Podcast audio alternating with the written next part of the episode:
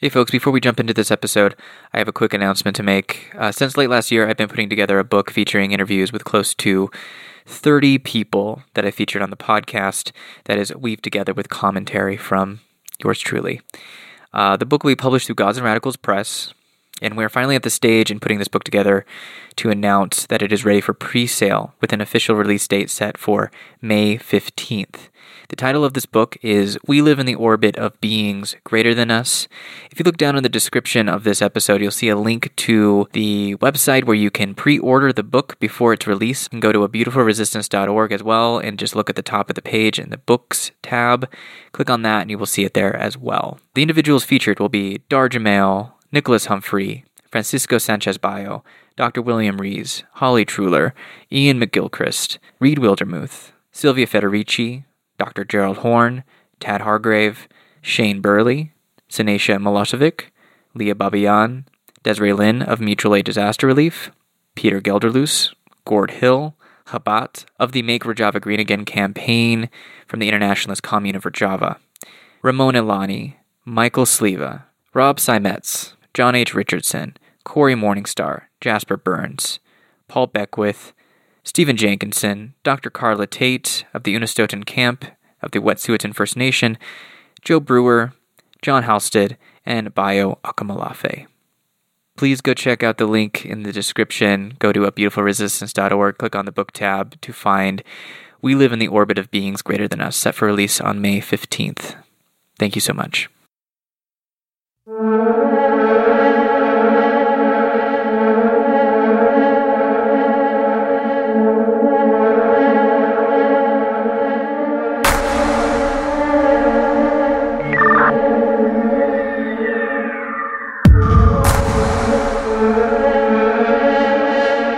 This episode, I speak with John Feffer. John is the director of Foreign Policy in Focus at the Institute of Policy Studies. And in this interview, we discuss his article that was published at Foreign Policy in Focus and was picked up by Counterpunch Will the Coronavirus Kill Globalization?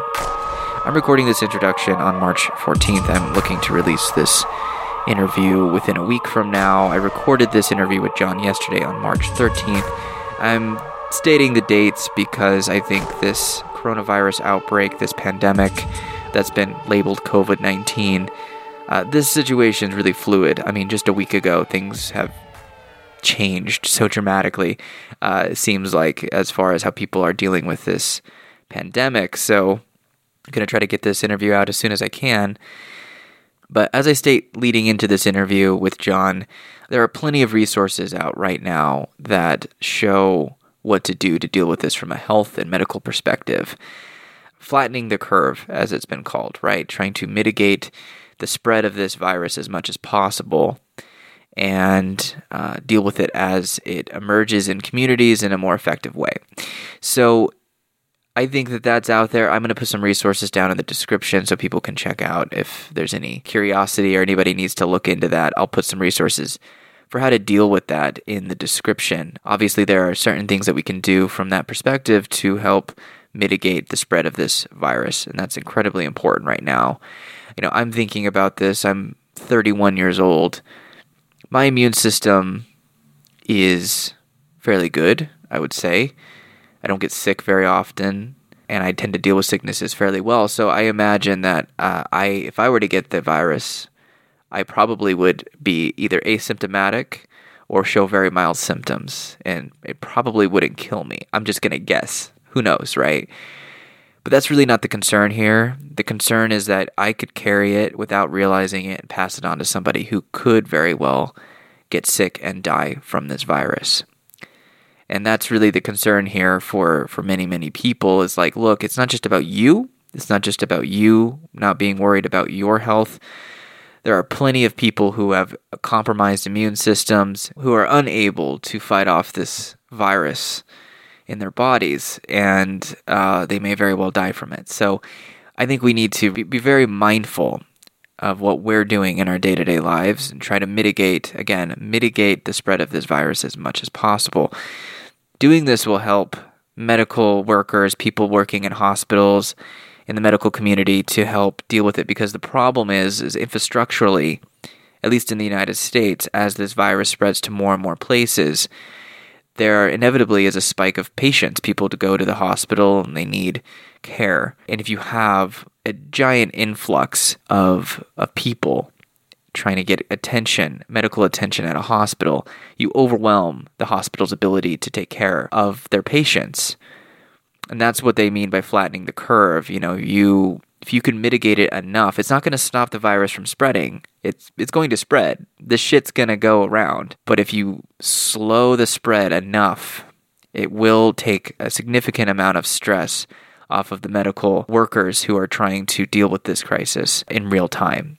And I think we can learn about that from what's going on in Italy right now. That's a big deal. What's happening in Italy right now is a big deal. And we can look to how the medical establishment there, the people that are working in the medical field there, are overworked, stressed. They are working in conditions that are just not ideal. It is not a good situation there right now. And northern Italy is completely under lockdown. So, anyway, I, I, I, that's all said. That's all discussed, you know, in numerous places. So, I'll just leave it there. This interview with John, though, more specifically, is about, as his article title states, what is the coronavirus doing to the global economy? How is this impacting globalization?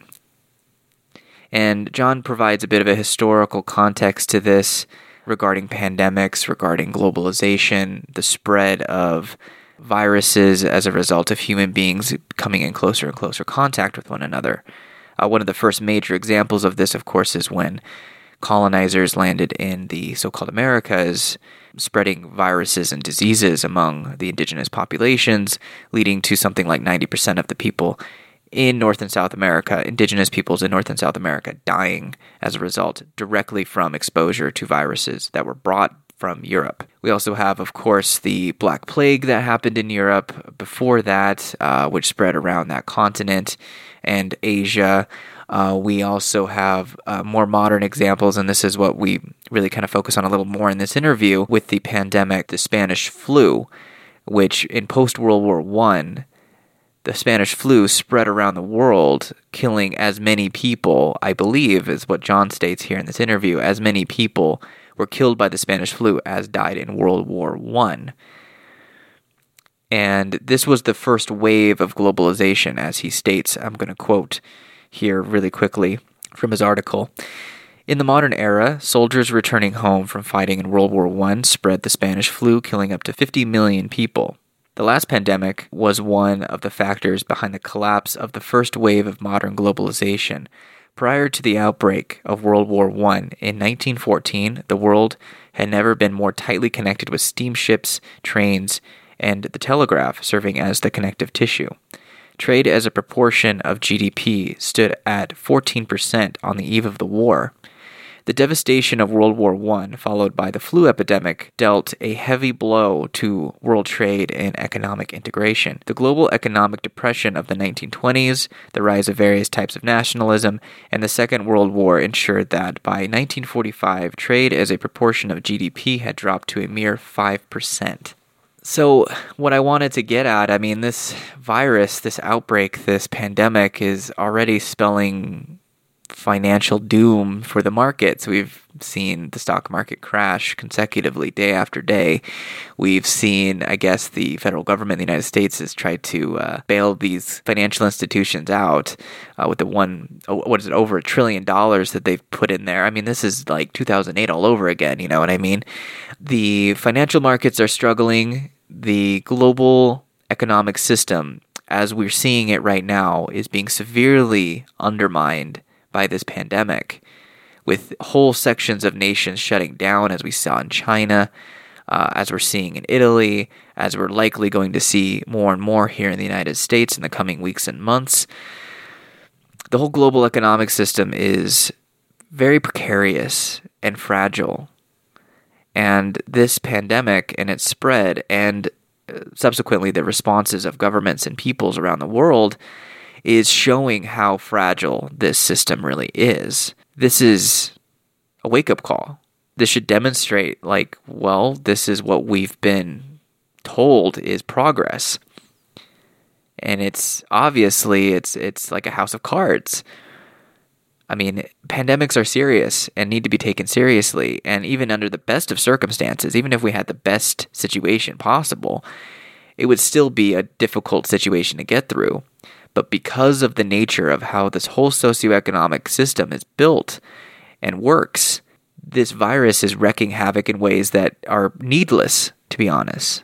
But it's useful to, I think, understand also that this just is a demonstration of what future crises, as a result of the climate crisis, ecological collapse, how much of an impact this is going to have on the system. This is a precursor, folks. This is this is serious and this is happening now and we need to think about what's happening in the in the present. But we also need to remember that global climate change is still happening. It's a runaway train at this point. Ecological collapse is happening. And the crises that are emerging in societies and in the global economy, the global economic system at large, as a result of climate disruption and collapse, I mean, this is just the beginning. And this pandemic is a wake up call to what we can expect in the future unless we begin to act accordingly. And none of our governments, none of the economic centers of power in the world are really doing much to deal with that. In the same way that governments have been really um, sluggish and inadequate in their responses to this virus outbreak. And this is something that John and I talk about. It's like each country has dealt with this differently. So, how China has dealt with it is different from how South Korea has dealt with it, from how the United States is dealing with it, Italy, all these various places around the world, each respective nation is dealing with it in their own way. And some have been far more effective than others at mitigating the impacts of this pandemic. So I, I, I, really appreciate John for enlightening me and for going over this information. I think, as I said at the beginning of this introduction, there's plenty of information and resources out there about the health side of this, about the medical side of this. I'll put resources in the description about that specific thing. And I think with this interview in particular with John, I really wanted to get at the other side of it the global implications, the economic implications of this pandemic. This is a big deal, folks. 2020, you know, here we are, and it's it's a shit show, and I don't think it's gonna get honestly too much better. Um, I don't want to be too pessimistic or anything or any anything like that. I just you know, fitting it within the larger scale of things. I mean, this is a this is a precursor. We need to learn from this. This is a time to learn, folks. And it's also a time to act wisely and to think about your fellow human beings and not getting them sick, if possible. Uh, I just have to thank John so much for his insights in this interview. Uh, I'll be putting all the resources you need to access uh, John's article, uh, which was again published at Foreign Policy in Focus. That is fpif.org, and there's also his website, johnfeffer.com. And he also is the author of uh, Frostlands, and uh, which is a sequel to Splinterland. Uh, it's a dystopian novel series that he has put together. He explains that a bit at the end, and it actually fits into this discussion quite well uh, regarding what's happening today. So, anyway, John, thank you very much for coming back on the podcast for the second time. Thank you all for listening to this episode. Here is my interview with John Feffer.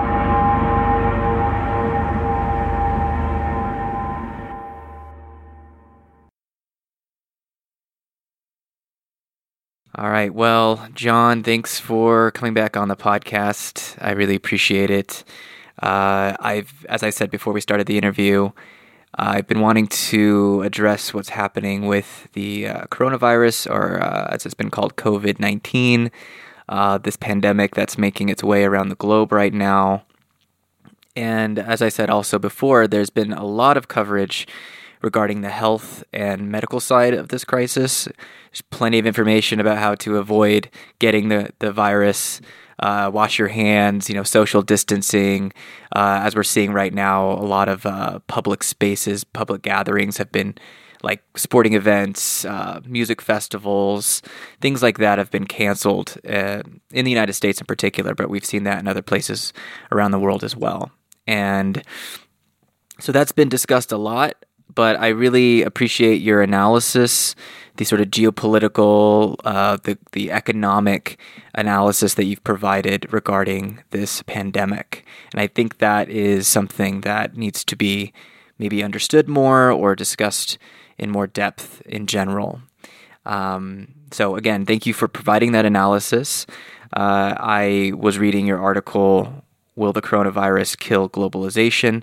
that was published at uh, Foreign Policy in Focus, and it was also picked up at Counterpunch, which is where it kind of came up on my radar.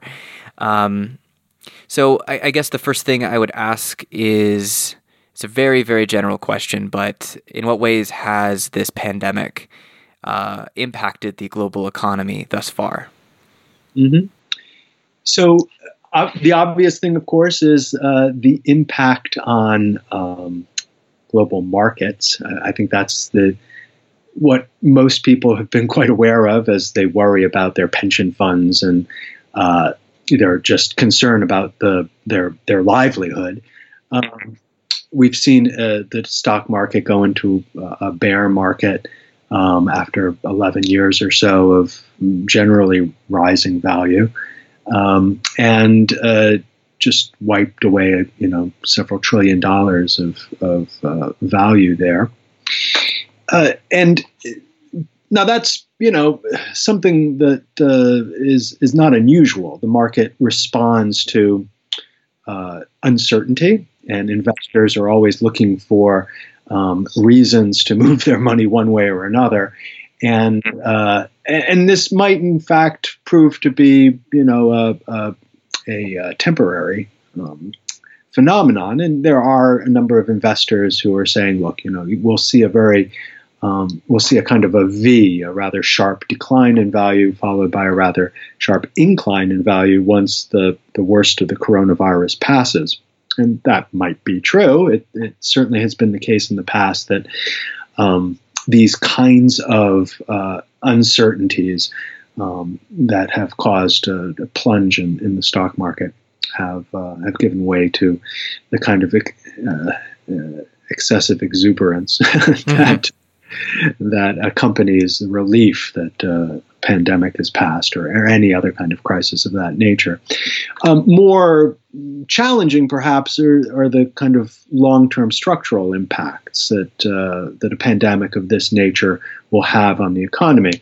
Now, obvious, obviously, that's going to be um, uh, in, a, in several different fields. One is trade in general. Um, and uh, and I don't know how much in detail you want me to get on this first general question, but there's already there was already a slowdown in, in globalization, economic globalization, in terms of uh, the amount of uh, foreign direct investment uh, that was taking place, um, in terms of the uh, the kind of multiplication of the global assembly line, if you will.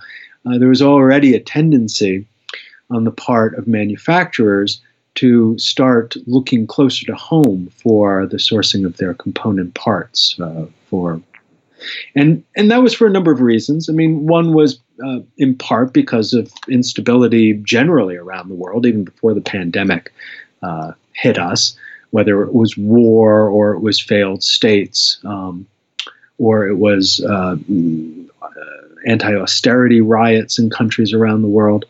Um, a second was uh, that um, there no longer were really any major savings uh, to be had from um, from uh, transportation costs. Um, and so for a while, the, the costs were, were declining for, you know, shipping your stuff around the world in containers and so forth.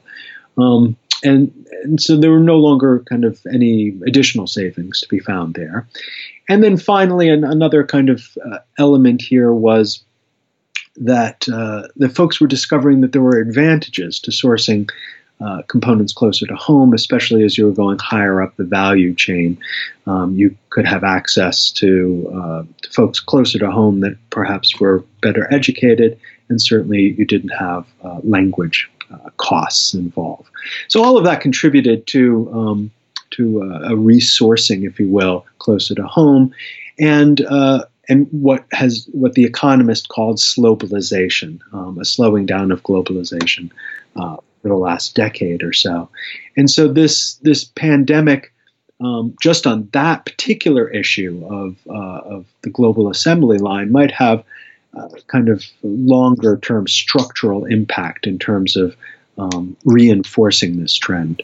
Right.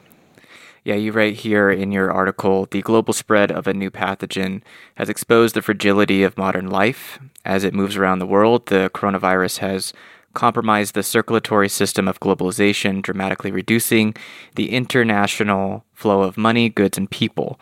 The disease has done so rather economically by infecting fewer than 100,000 people so far.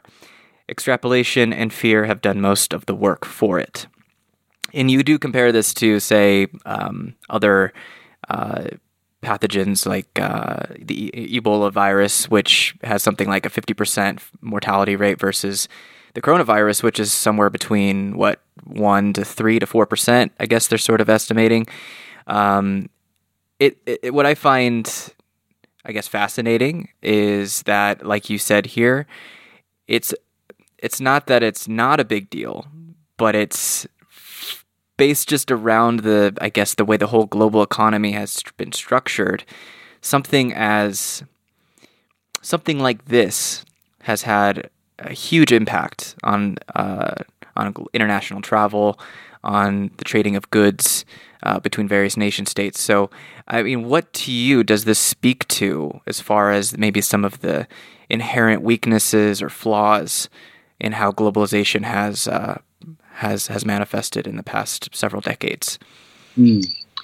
Well, obviously, as I said in, in the article, um, the coronavirus has exposed how how fragile our our modern life is. The modern life is dependent on on globalization, and it's also based on on trade offs. Trade offs, which generally speaking, we've been uh, happy to uh, accommodate but when the losses outweigh the gains, then suddenly uh, we turn our back on uh, on on this system. So I'll give you an example. You know, in, in Europe, uh, there's been a in the European Union there has been a trade-off uh, on this question of the free flow of goods, services, and people throughout the the European space.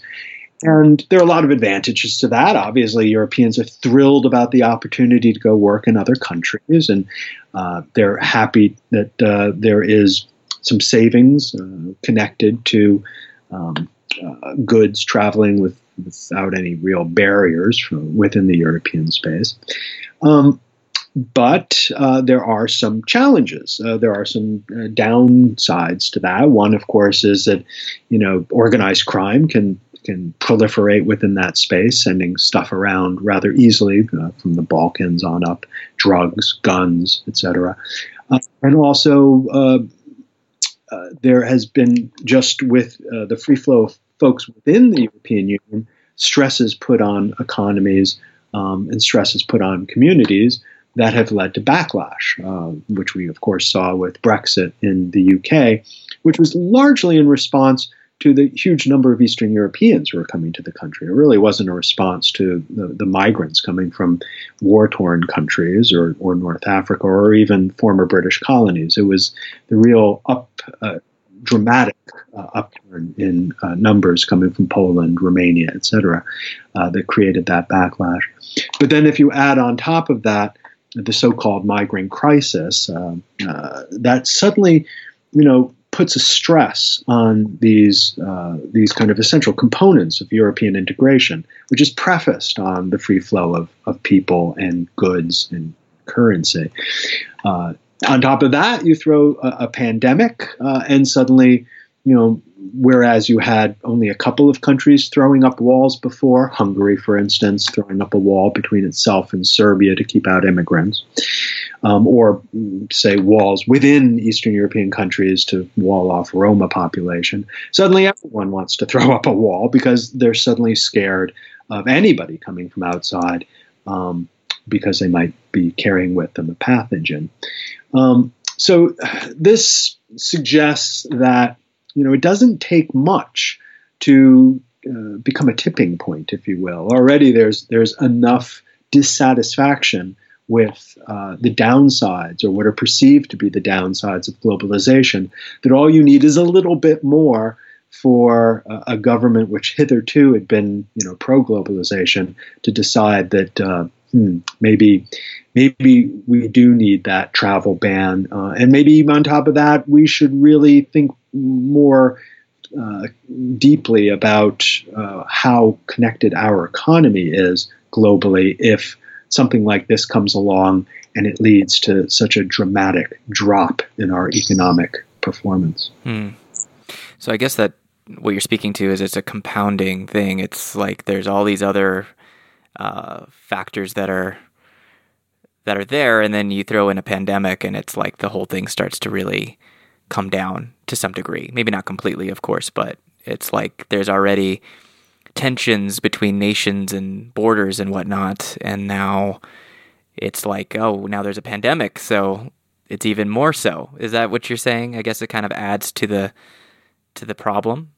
Yeah, and uh, to give another historical example, you know, we had a kind of first major wave of modern modern globalization at the end of the 19th century, going into the early 20th century, um, which was made possible by steamships, the telegraph, um, train travel, which really knit together the world in a way that it hadn't previously been. Of course, there had been the Silk Road and trading routes, of course, but in the modern sense, it really was uh, uh, a question of a, a, an enormous upgrade in technology and in in uh, reducing or contracting the dis- contracting the distance um, between mm. people internationally. Uh, all of that comes to a halt with World War One, which you know is this.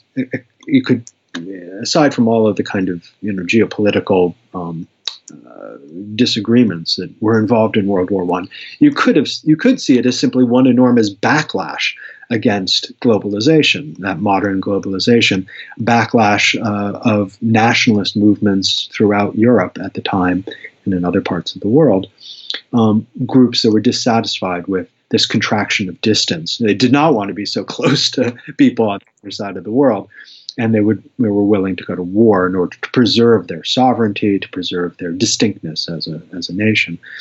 Um, and World War One, you know, effectively destroyed that first wave of modern globalization. But the crowning touch on that was really the pandemic that uh, took place at the end of the war between approximately 1918 and 1920, the Spanish flu, which killed as many people as World War One did um, but also really exposed the fragility of, of this global project because uh, it was spread by um, people traveling around, mostly soldiers returning from the war, but not just soldiers. And suddenly people became suspicious of, uh, of you know, of, of, open borders, of, um, of open travel. So, uh, if you will, this was this was a similar kind of um, uh, uh, phenomenon in which you had the, the, kind of ground already prepared for a major kind of step backward from globalization, and then on top of it, a pandemic that basically said, "You're right, folks. This is not." This is not such a great project, and you should think twice about, you know, bringing the, the world so close together. Um, you know, it, it, it's a it's a reminder that goes all the way back into history. You know, pandemics basically, many of them um, begin because of uh, of agriculture and the first cities when uh, you had uh, livestock and people living in close proximity to one another and diseases jumping back and forth between them. Uh, that too should have been a reminder. Hey, maybe you shouldn't be so close to your pig or your horse. Mm-hmm. That's what the pandemic was telling humanity. And likewise, in 1918, the pandemic's message, as interpreted by many people, was you know this global project of smushing people together, of, of uh, reducing the distance between them, is not necessarily such a good idea. Mm. I think that there's maybe a fine line, or maybe it's not so fine. Maybe it's something else, but you know, the first response, like socially, I guess, that I was seeing, that everybody here was seeing, is of course uh, the virus first became known uh, as the Wuhan virus because of where it was at in China. And immediately we started seeing people freaking out about Chinese people. You know, there was this sort of stoking of xenophobia and racism towards Asians, and in the United States in particular, where I am at, where we are at right now. Uh, so in a way, it's it's it, it's like the pandemic itself is stoking and bringing to the surface a lot of maybe uh, sentiments and ideas that really haven't gone away. And like you mentioned with World War One, it really brought up a lot of those, I guess, ultra nationalist feelings that people were starting to feel during that time. So it's like the pandemic, I think, is it's being interpreted in all these different ways. But one ways that one way that I find really disturbing that it is being interpreted is there's a particular group of people that are creating this virus, and we need to keep them out. Uh, yeah. You know, I, I think that needs to be spoken spoken to a little bit. Absolutely. I, I, mean, it would be lovely if you know the the virus magnified our best um, qualities as as a uh, mm-hmm. uh, such that you know, uh, and and this does happen. Obviously, some places where communities come together and and they really um, uh, provide. Uh, assistance and resources to the most vulnerable people in the community, in this case, older folks and people with underlying conditions. Um, and uh, you know, and, and, like I said, that has happened in some places. Um, but uh, unfortunately, in, a, in an atmosphere of fear, uh, and in an atmosphere in which resources are not unlimited, um, the virus tends to uh, magnify the worst aspects. Uh, and, and some of those aspects are, you know, uh, simply xenophobia. Um, this thing comes from outside. As Donald Trump, the president, said, this is not an American disease. Uh, this was early on before it became it became an American disease. Um, and, uh, you know, it, it is a. ultimately, I think a lot of people want there to be some underlying reason um, why this pandemic is spreading, um, and uh, and for them the reason is other people. you know, other people are the problem, um, and if we simply keep our distance from them, as you know, as you know, an America first foreign policy suggests, then we wouldn't have these problems. Um, and so, yeah, unfortunately, it's reinforcing that kind of uh, philosophy. Yeah, that is not good. Uh, and I want to ask about, you know, considering we do live in a global economic system, as fragile and as unequal as it may be, uh, we tend to think that. I guess maybe even though we think that there is this global system, each government is responding to this crisis differently. And if you could talk to a bit of that, like how say China's responded versus Iran versus Italy versus now the United States, and maybe in some ways that it's been effective or ineffective, or maybe speaks to some of the underlying structural issues in how bureaucracies uh, around the world deal with pandemics of this nature. Mm-hmm. So, China's response was as if the the pathogen was a, a form of political dissent. you know, that it had to be contained and eliminated as quickly as possible and as ruthlessly as possible. Um, so, in, in some in the same way that, for instance, the Chinese government has kind of identified the pathogen of separatism in uh, Xinjiang province and, and kind of and started quarantining people up there effectively uh, it decided that it would um, kind of swoop in as quickly as possible and and lock down uh, Wuhan. And uh, to a certain extent, that has been effective. At least it's been effective in the short term. We, we can't be entirely certain about the numbers that are coming out of China, but at least according to the numbers, um, it it really has been remarkably effective in terms of um, of shutting down the, the contagion there.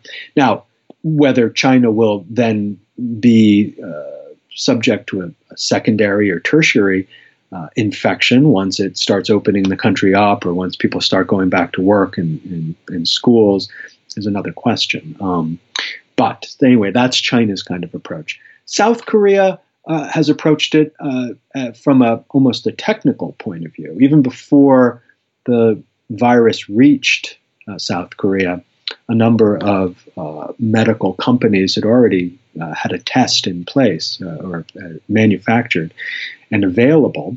So that um, whereas here in the United States, where we don't really, we didn't really have the, the testing capability, we've managed to test mm, something along the lines of 10,000 people so far, maybe a little more. Uh, South Korea was doing 10,000 and more per day. Um, now, what that meant is that rather than uh, imposing a kind of draconian uh, Chinese style containment policy in South Korea, uh, what the government did was uh, aggressively test people, identify who was sick, make sure that the people who needed um, uh, hospitalization got it.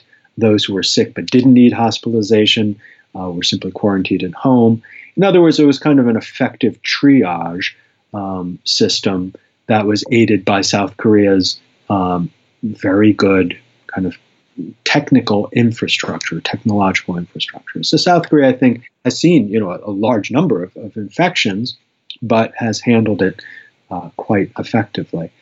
Italy, um, I mean, Italy is a is, is a country that has been riven by regional disparities for its entire history. Uh, so it's no surprise that the coronavirus aggravated this uh, this regional division, and the government initially responded in in uh, in a regional way by trying to lock down the northern part of the country, uh, and and hoping that the Italians would simply follow government uh, recommendations. Well, Italians love to go around government recommendations. uh, people in the north, as soon as they heard that their area was going to be locked down, flocked to, to train stations and got in their cars to drive anywhere else uh, in the country to get away from uh, from this uh, pandemic hot zone. Uh, which prompted the government finally to realize it would have to do something at a, at a national scale. So uh, not a very unified response from from Italy. The United States, um, you know, here in the United States, we expect something from the federal government. We're all looking to the CDC. Uh, we're all looking to um, the president. We're looking to Congress to uh, to address this issue in a federal way um, because it's a federal problem. And when the federal government fails to do so, then uh, we're at sea, frankly.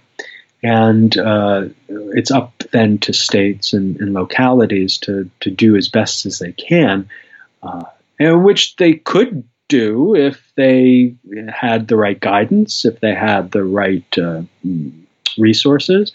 Um, but unfortunately, we haven't. So uh, whereas in Italy, you saw a kind of regional breakdown. Here, you see the, the real problem of the United States, which is we're not really very united. Um, and particularly when we have a, a, president who subscribes to this kind of confederal notion of, of how the United States should be, uh, especially with an administration that is committed to the deconstruction of the administrative state, which is what Steve Bannon said was one of the three pillars of his economic nationalism um, then you're going to get the kind of incoherent and frankly incompetent response that we've had here. So, if you will, the the pandemic has been this kind of uh, it's been this kind of marvelous, and I use that ironically, marvelous um, magnifier of cultural difference, um, and, and, really has exposed some of the some of the uh, specific uh, cultural incompetences and competences that we have uh, around the world. Yeah, I just think it's uh, it's fascinating because I guess it was a uh, Prime Minister of Canada, Justin Trudeau. He is in self quarantine right now because his wife tested positive for the virus. Um, the I've heard conflicting reports, but I've heard mostly that Jair Bolsonaro, the president of Brazil, has contracted the virus as well. His aide I guess they had visited both of them uh, had visited with Trump just several weeks ago, I believe, and had tested positive for that. And now, of course, Bolsonaro has tested positive. uh, and it's I guess if there's anything about this pandemic that speaks to it doesn't it, it seems to me that the, the political elite they seem to travel the most you know they're going all over the world um, in order to engage in diplomacy or, or whatever. And it, it's it's fascinating to me that that's actually probably the thing that's going to affect them the most when it comes to this virus that they are exposing themselves to more and more people. As a result they are more likely i think to contract the virus. And it, it speaks to how destabilizing I think this pandemic really is when world leaders are just as uh, vulnerable to this virus as as you and I. Yes, uh, perhaps more so, given more that so. they they tend to be older and then tend to have underlying conditions of one sort or another. yeah, including stupidity. Yeah. Um, but it also exposes another interesting thing, which is, you know, if these guys were really nationalists, you know, if they were true nationalists, uh, Trump, Bolsonaro, um, then they'd stay home. You know, they, they wouldn't be going around shaking hands with their compadres and uh, co-religionists uh, across the world. But in fact, they're not really nationalists. They all belong to a kind of international of, of the right wing, which impels them to to travel and meet one another. So uh, it's almost as if uh, the uh, the the pandemic, the pathogen, has exposed this this particular aspect of of these uh, these so-called nationalist leaders, has has uh, exposed them for what they really are. Mm, right. Uh, and I want to I want to talk about maybe the U.S. healthcare system. It's a private healthcare system, and it seems to be, at least with this pandemic, the federal government's had to make special exceptions to, say, testing, right? They say, okay, we will front the costs for testing, even though they still don't have enough tests to actually deal with the magnitude of the problem. Nonetheless, they're like, all right, you don't have to pay for this test anymore. I, I guess that's what I've heard at least. Um, and this is a this is obviously a big issue in the presidential election right now. It's come down to in the Democratic primaries between Joe Biden and Bernie Sanders. One of the major uh, components of the Bernie Sanders campaign is that we all should have Medicare for all, that we should have universal basic um, health care, uh, basic access to health care for all Americans, uh, among other things, of course. Uh, do you see in that view, do you think that having a more robust uh, uh, public healthcare system is more effective in dealing with the pandemic that we're seeing right now.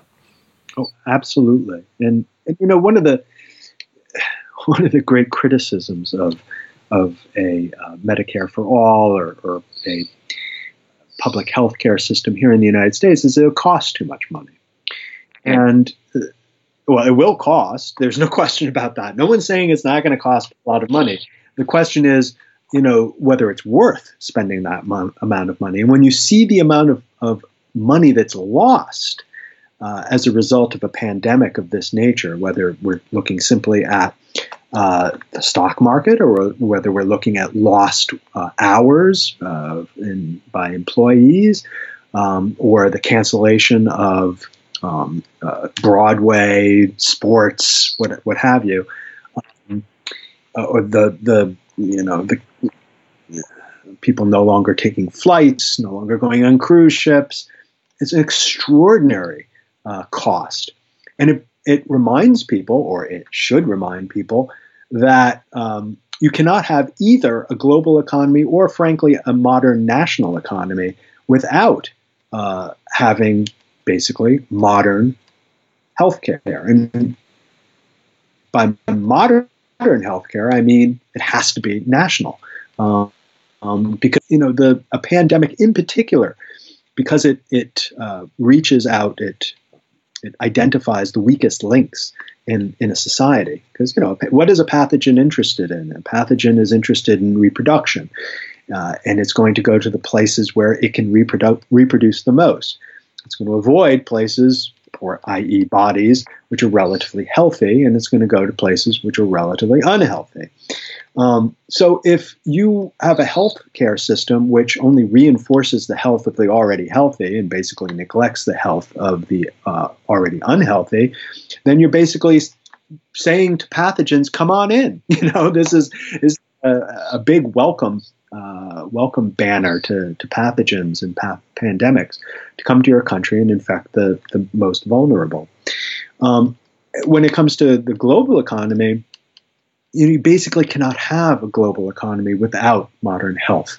Uh, and I, I, haven't seen an arg- argument like this maybe uh, in uh, Guns, Germs, and Steel. He, he, he, Jared Diamond does kind of come at this argument uh, in, in, making the case that um, that uh, you you could not really have a global economy until modern healthcare was in place.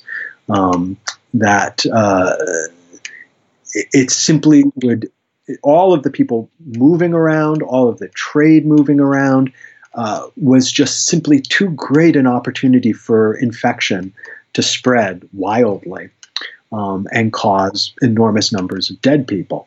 Um, unless you had a health system, a modern health system that could handle, uh, you know, a high level of potential infection, you could not have a, a modern global economy. So uh, these, I think, are extric- inextricably linked. And you know, th- this issue, as you said, is going to come up in the presidential debate, and it'll probably, you know, as a result of this pandemic, I hope uh, people have a more informed uh, perspective because before it was just abstract, and now people really see the costs of, uh, of you know of not having a, a modern national health care in this country. Mm. Yeah yeah, I think once it it uh, comes out of the app, it, it's not abstract any longer, and it becomes very real for people. Then people start to really embrace almost uh, social democratic or socialist values. It's kind of fascinating when it's going well. Everybody's like, okay, we'll take care of ourselves. Everybody take care of their own, whatever. But it seems when these types of situations arise, these become these questions come to the forefront a lot more. And I, if there's anything I could say positive that could come out of this crisis, it is that is uh, people will acknowledge the flaws in the systems that they are embedded within, and they can begin to ask or push for certain reforms or policy changes that are going to make sense, you know, for the global or the uh, national population at large. Yeah. I, I hope so. I, I, mean, the, the other op, the other possibility, of course, is you know the America First position is strengthened, and people say, you know, we should have closed the border earlier. Uh, not that there's any you know evidence to support this view. It's just that you know this is this is the position, no doubt, that Trump will push come November, um, and some people will rally behind that. Um, but my hope is that, uh, through the sheer incompetence of this administration, um, he will be hoisted by his own petard, um, and so he, he won't be he won't be able to save himself through his rhetoric this time. His actions will have completely undermined him. Okay, and I do want to point to this, maybe get really specific here because you do criticize Trump for very good reasons, of course. Uh, but in this specific crisis, I mean, what things have you witnessed that just demonstrate the complete incompetence or or even just outright cynicism that has come from this administration regarding this crisis? Well, you know, his speech to the nation, of course, was a was a wonderfully condensed uh, example of incompetence, um, in which you know he declares a new policy on um, travel from Europe without specifying that Americans are exempt from this, without specifying that it didn't apply to, or actually, he, he did say that it applied to, to goods as well, and then he had to ask other people to walk that back. Um, he uh, did very little to reassure the country of, uh, of you know, the, that we would have the systems in place to deal with this problem. Um, he has, throughout this, uh, the last couple of months, kind of gone from one miss, uh, one bit of misinformation to another about, you know, the nature of the crisis, when the crisis might end, where the crisis comes from, um, what people should do on a day to day basis. Um, in the first couple of years, of course, of the administration, um, he pushed, sometimes unsuccessfully, but sometimes successfully, to uh, reduce uh, the funding for both uh, national and for global response. Um, there was a, a, very prominent example of, of reduction for uh, centers overseas uh, funded by American money. Uh, that actually the administration wanted to reduce quite dramatically uh, from like 40 some to 10, but got so much pushback uh, from Congress that had to abandon that particular um, option. So, if the administration had been allowed to do everything it wanted to do, we would be even in a worse situation than we are right now. Uh, obviously, you know, people pointed out we don't have the testing kits available um, which really, as in the South Korean case, could have made a very big difference um, early on in, in this. Um, but, uh, you know, again, everyone I think in, in, in, the United States is looking for quote unquote leadership uh, from a president, and that leadership can be both at a rhetorical level, you know, uh, an FDR giving a speech uh, about the um, the need for Americans to to hang tough in difficult times, or it can be a president who is um, willing to to kind of fold up, uh, roll up their sleeves, and, and, get in there and, and do things. Um, and I mean, Obama was rightly criticized for a number of the actions he took after uh, during the financial crisis after he took office. Um, in particular, bailing out the banks. But uh, he at least addressed the crisis uh, resolutely. Again, I disagree with a lot of the actions, but he addressed it resolutely. And I think that reassured a lot of people uh, and a lot of institutions, and ultimately reassured the market, uh, our allies globally.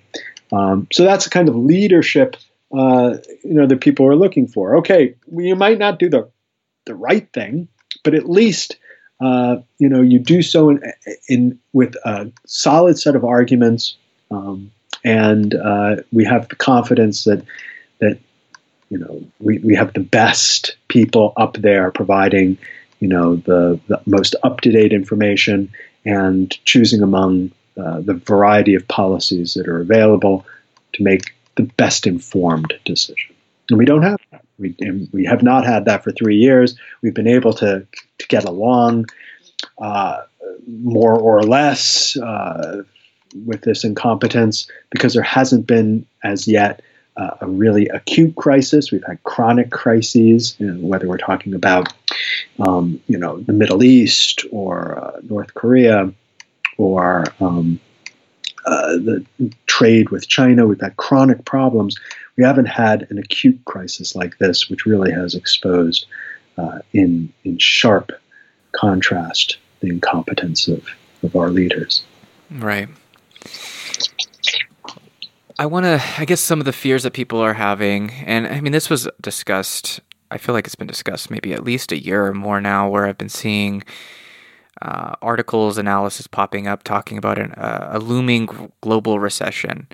Uh, and if anything, I mean, this crisis could very well, I mean, uh, from what I'm hearing anyway, that it could very well spark that, that this economic downturn that we've seen as a result of, of responding to this virus, to this pandemic, is that, yeah, economically, uh, economic activity has, has taken a, a big turn for the worst. Uh, so, do you sense that this is something that's going to trigger uh, a global recession? Well, yeah. I mean, uh, it, it's not at this point not a tough call to make. I mean, uh, fortunately, you know, it was back. I guess it was in uh, in the summer. No, no, the fall of. of uh, when I wrote the piece, maybe it was the, the fall of 2018, actually. So it was already more than a year ago that I, I wrote a piece called the "There's a New Crash Coming," um, and I, I was looking at basically a lot of the indicators other people were looking at. Um, the fact that uh, you know we had just enormous amounts of debt in this country, and it wasn't just federal debt. It wasn't just the Trump administration racking up um, billions and billions of dollars of of, uh, of debt through tax cuts and military spending. But there was also enormous household debt, uh, which was reaching new highs. Uh, $13 trillion in, in August of 2018.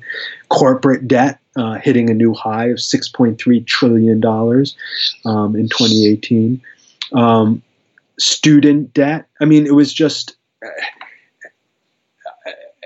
anybody um, looking at the United States from the outside as a kind of clear-eyed investor would say there's no way I'm going to put money into this enterprise. I mean it's it's totally over leveraged. In addition to having an incompetent leader um, who's engaged in the most irrational of exuberance, um, so from the point of view of the United States as kind of the, the leader of, of the global economy, yes, it was clear that we were we were definitely in trouble.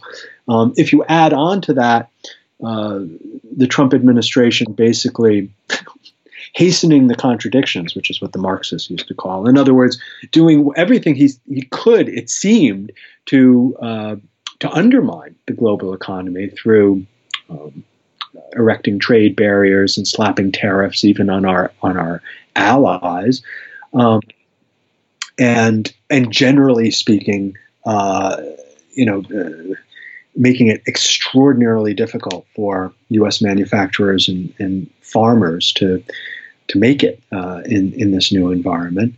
Um, you know, the back in 2018, I said, look, it's going to come. It's just a question of when it's going to come, and what would be the precipitating factors. Um, and you know, it, it, could have been a war. It, it, could have been, you know, just the uh, a complete all and out, all uh, all out trade conflict with China. Um, it could be the you know economic collapse of the EU as a result of uh, the indebtedness of, of a number of, of key member states. Um, uh, it, it could have been um, you know the, the, paralysis in throughout Africa and Latin America and, and South Asia uh, as a result of um, anger over government policies and policies of international financial institutions. There could have been any number of, of uh, precipitating factors.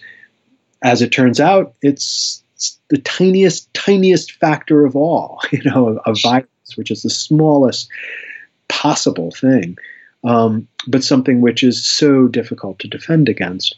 Um, and this has revealed, you know, the just how what a what a house of cards we had, uh, economically speaking, um, and you know I, had said earlier that yeah there are analysts who say we're going to see a V in which we see a, a, deep dip, but then followed by you know an immediate um, rush back into the market uh, as people pick up bargains and and uh, and head back towards a bull market.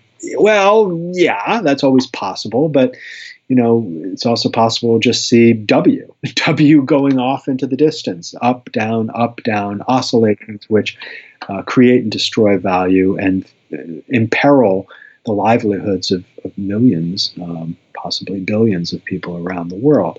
Um, you know, I, am not uh, optimistic as a result of, you know, the elections of the last few years and, and what those elections have produced in um, in country after country around the world.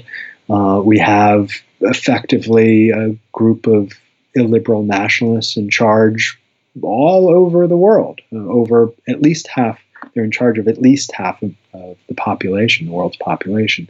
China, India, Russia, Turkey, Brazil, the United States, Poland, Hungary. Um, Egypt, uh, Thailand. Um, so, given the their perspectives, it's hard to imagine um, a uh, a kind of new, more progressive internationalism emerging that would create the kind of solidarity necessary to uh, to put the global economy on a firmer footing.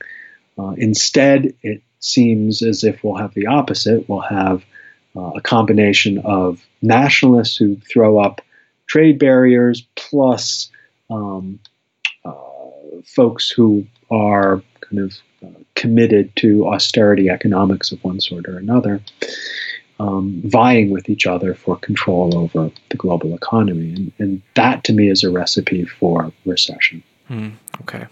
Yeah, was that you basically answered my next question, which is how you anticipate governments uh, and economies to react uh, to this in the future.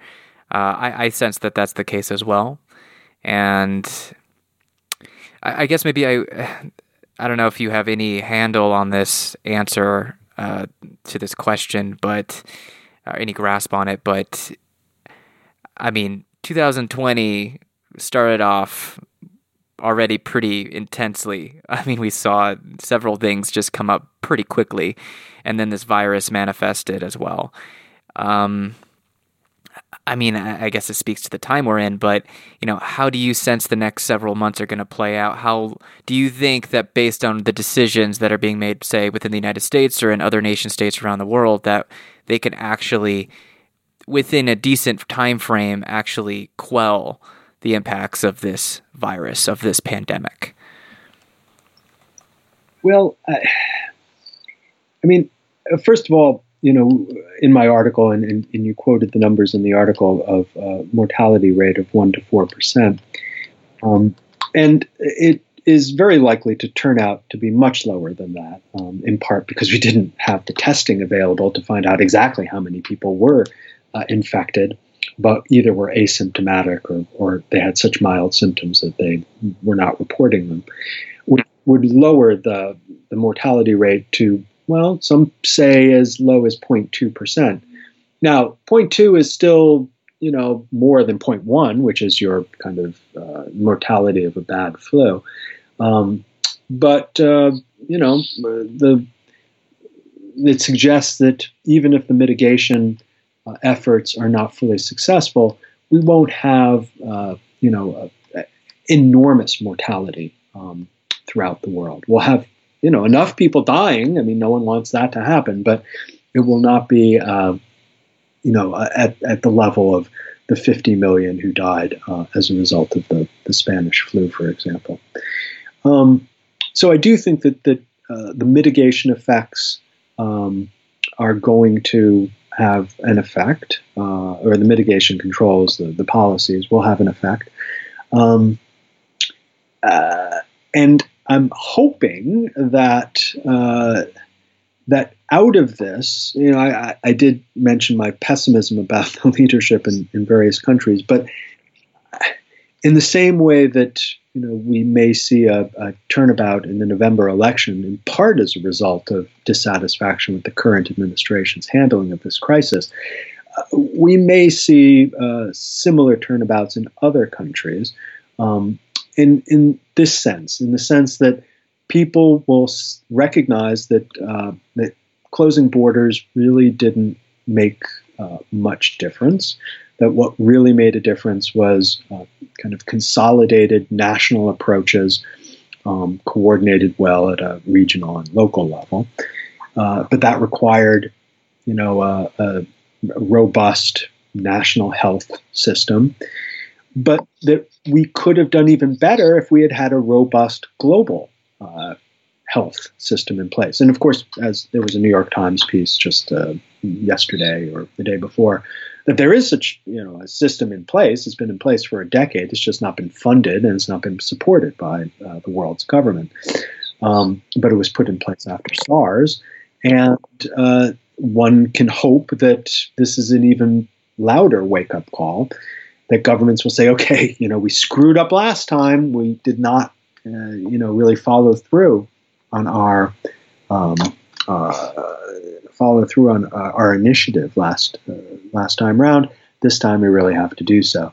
In order to do so, we we that that involves not just kind of cooperation at a global health care level. I think it requires greater global cooperation writ large. Um, so, best case scenario, uh, we don't in the next couple of months see the kind of you know large scale mortality uh, associated with a, a, a, really devastating pandemic, uh, that will see a political backlash against uh, the governments that have been uh, both incompetent and uh, narrowly nationalistic in their response to this problem, uh, and a recommitment to global solutions for what are obviously global problems, which will then have a follow on effect beyond healthcare to include the environment, uh, the global economy more generally. Um, in other words, a, a kind of uh, we can hope that this this little this little virus, this tiny little virus, will um, will will really uh, serve to um, to, to uh, pull the scales from the eyes of, of the world's population to finally recognize, even though the, the evidence was, was there for everyone to see in terms of melting ice caps, in terms of global inequality, uh, that we need greater global cooperation, not less global co- cooperation, to handle the global problems that affect us all. Mm. Yeah, yeah. That uh, I think that's a great way of pointing to the ways in which we can begin to approach what this crisis means. You know, if there's any meaning that we can get out of it, I think that it's exactly what you said. Absolutely. And um, John, I, I do want to ask since we spoke last, you have published, I believe it, I believe the first time we spoke, you had published your first novel in a series, uh, Splinterlands, and now you are moving on to the second. You have the uh, next novel in that series, Frostlands. Uh, if you could speak a bit to to that series and what you're getting at with that. Sure. So Splinterlands uh, published it in 2016. So that was you know, really just as, as Trump was elected, right after Brexit. And the, the novel looked at the year 2050 uh, and what went wrong. Um, uh, a splintered, fragmented world, uh, and a look backwards at, at all of the um, the developments uh, that contributed to that fragmentation. And it's seen through the eyes of, of a particular family that had fragmented it uh, alongside the fragmentation of the world. Um, the second volume, Frostlands, came out two years later, so that was in 2018, and that kind of coincided with the midterm elections, if you will.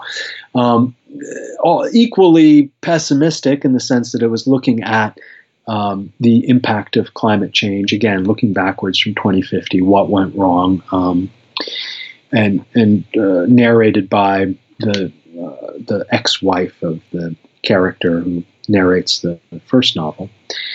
Um, but there was still a little bit of hope there. Um, I hope that was that corresponded with the, uh, the bit of hope that came with the 2018 midterm elections.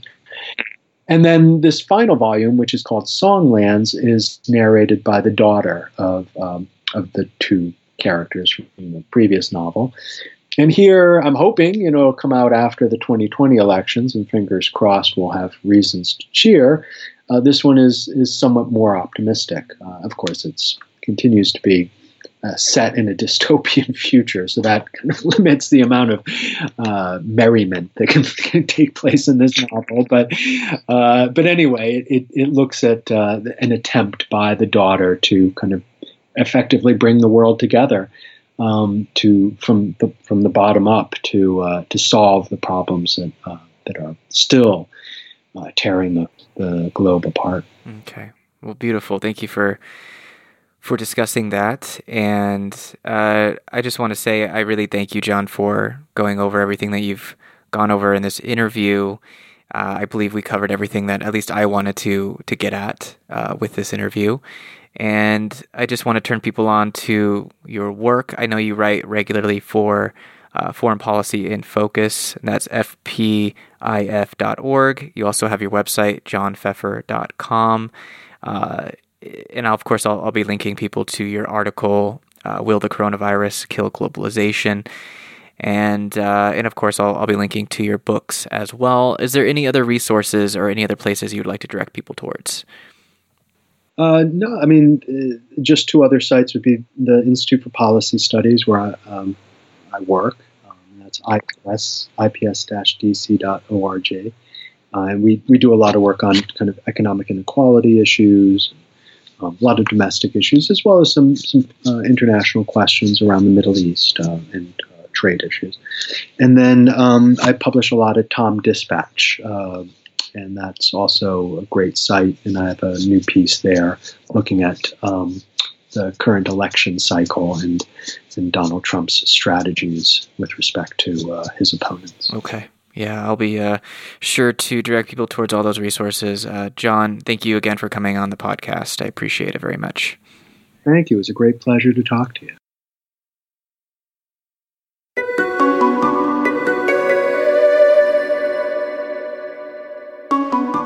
Hey there, thanks for listening. If you'd like to learn more about this podcast, visit lastborninthewilderness.com. Links in the description below. If you'd like to drop Patrick a line, there are two ways to do that. For those in the United States, you can call the phone number 208 918 2837 and leave a voicemail of up to three minutes in length. Second, you can drop an audio file by following the instructions through the link in the description of this episode. If you'd like to support this project monetarily, here are a few options. You can send a one-time donation to paypal.me slash lastbornpodcast, and you can treat that a bit like a tip jar. And if you'd really like to sustain this work, consider supporting the project through Patreon. Go to patreon.com slash lastborninthewilderness and donate to the production of this podcast for $1 or more a month. And by doing that, you'll gain early access to these interviews and discussions before the official public release, and also gain access to some exclusive content there as well. As a great psychedelic bard Terence McKenna said, take it easy, dude, but take it.